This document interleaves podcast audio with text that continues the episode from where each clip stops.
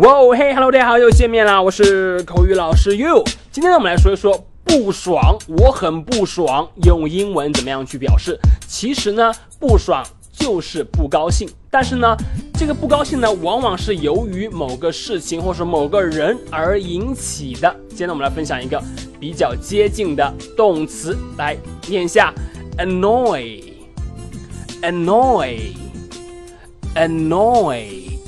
这个词呢，作为动词，它有就是使别人不爽、使别人很烦恼、让人很讨厌的感觉。annoy 这个词呢，在口语中非常常用，它呢一般就可以表示出让我不爽这个动作的过程。annoy。好，我们来造句子看一下第一句 ，What he said annoyed me so much。他说的话呢，让我超级不爽，超级讨厌他的。What he said annoyed me so much， 就这么简单。OK， 好，我们再来看第二句。People like that really annoy me， 像那样的人呢，真的是让我超级烦、超级不爽的。People like that really annoy me。好，这是这个动词 annoy。的这个用法使人觉得不爽，使人烦恼，让人觉得那个人或者说那件事情呢很讨厌 ，annoy。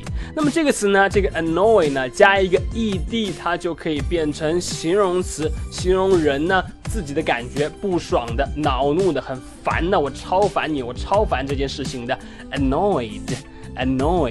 咱们看第三个句子 ，I am so annoyed at the way he looks at me。他看我的这个眼神呢，他看我的样子呢，让我超不爽的。I am so annoyed at the way he looks at me。好的，这就是可以表示不爽的这个动词了。Annoy 表示使人不爽、使人烦恼、使人讨厌。那么加 ed 变成形容词 annoyed 表示讨厌的，就是感到讨厌的、非常不爽的。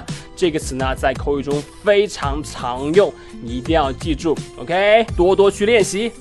好的，那么如果你喜欢英语老师今天关于 annoy 不爽的讲解呢，你也可以来添加我的微信，我的微信号码是。哈哈礼物这四个字的汉语拼音，哈哈礼物这四个字的汉语拼音。